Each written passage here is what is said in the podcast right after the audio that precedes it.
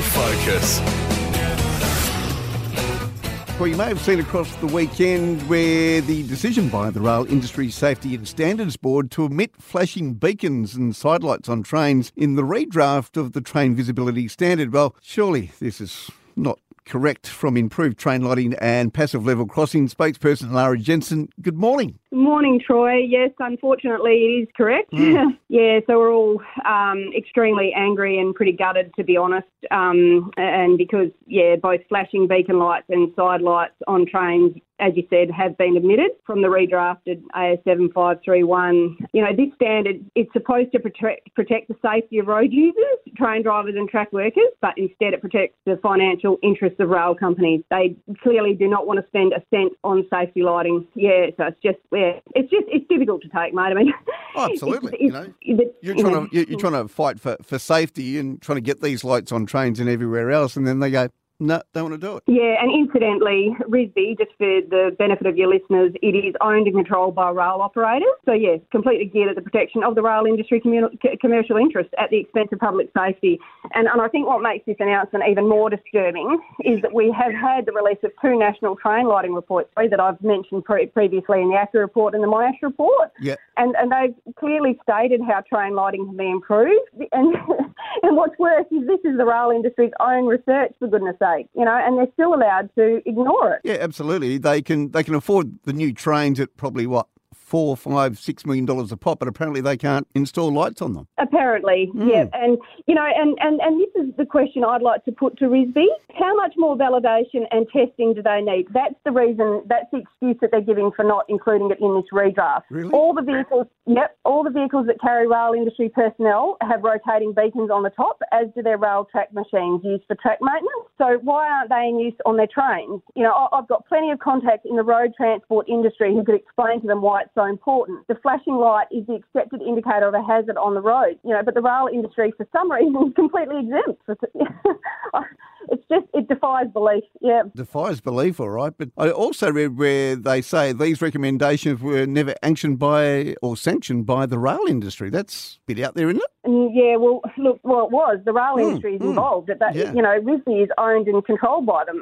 so I'm not sure where they get that statement from. Um, and, and of course, anyone with a, a road or rail safety background is going to be completely um, outnumbered. And this is the problem. You look at the composition of these development committees on, on things like this standard, and it's particularly swayed, again, to the commu- commercial interests of the, the rail industry. So we're fighting back and we're giving this all we've got, and we're just going to, yeah, we're, we're going to urge everyone out there to um, put in a submission. Uh, how long have they got to make a submission? Uh, okay, there's only there's only four weeks, Okay. so um, that submissions close on the 27th of October, and and you know this is just it. Our families are now supported by over a thousand Facebook supporters and 20 nationwide organisations, including peak bodies like NFF and WAF, and trucking industry groups like Western Roads Federation, um, Livestock and Rural Transport Association, and the Australian Trucking Association, and now the RAC. So um, I've been spending a bit of time talking to them over the weekend, um, canvassing their support and um, asking them to put in submissions. And they're all more than happy to support me. I mean, they know how wrong this is. It sort of seems like uh, the railways are, are a rule unto itself, pretty much, aren't they?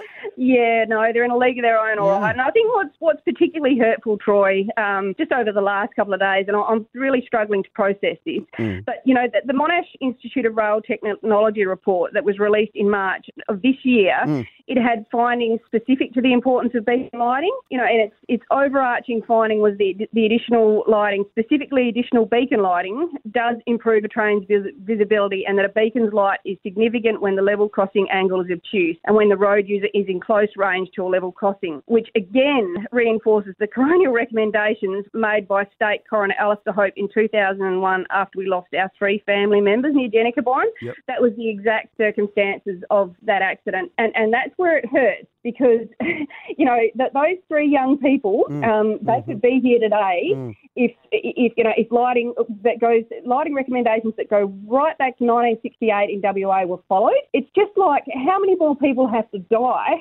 before they Yeah. do something? Yeah, absolutely. Of Correct, those yes. 20 or so, have you heard from any of those? Um, yeah, look, they've been wonderful. Um, obviously, John Hassell um, has been a fantastic support to our families from the get go. Um, we've also had wonderful support from Jan Cooper, the CEO of Livestock and Rural Transport Association of WA, and you know they're they're they're angry about this decision too. It's it's just yeah, it's it's it's wrong.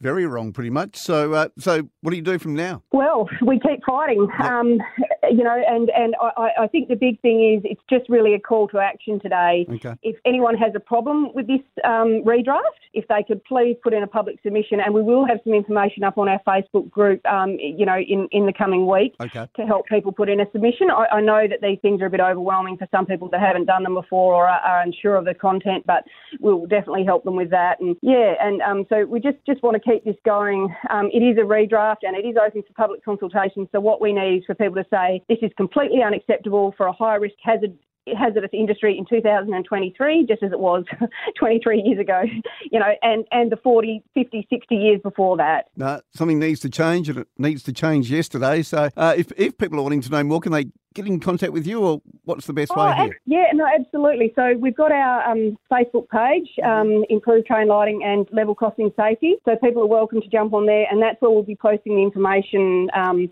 on yes on this redraft and the public submission side of it. Um, I'm sort of gearing up for cattle mustering here. So it's typical, it always happens at once. But um, yeah, happy to support anyone who would like to support us. We, we really need everyone to get on board with this and, um, and help us wherever they can. Yeah. Mm. All right. Well, yeah, yeah. Let's uh, get more support here. So, yeah, just uh, not good. Uh, rail crash families uh, let down by uh, the weak proposed safety standards here that uh, was released by the RISSB late last week too. So, hey, Lara, yeah. thanks for your time, love, and well, keep fighting the good fight, and we'll chat with you soon. Thank you so much, Troy. Thanks again for, as always, for the opportunity to speak on this issue. I really appreciate it.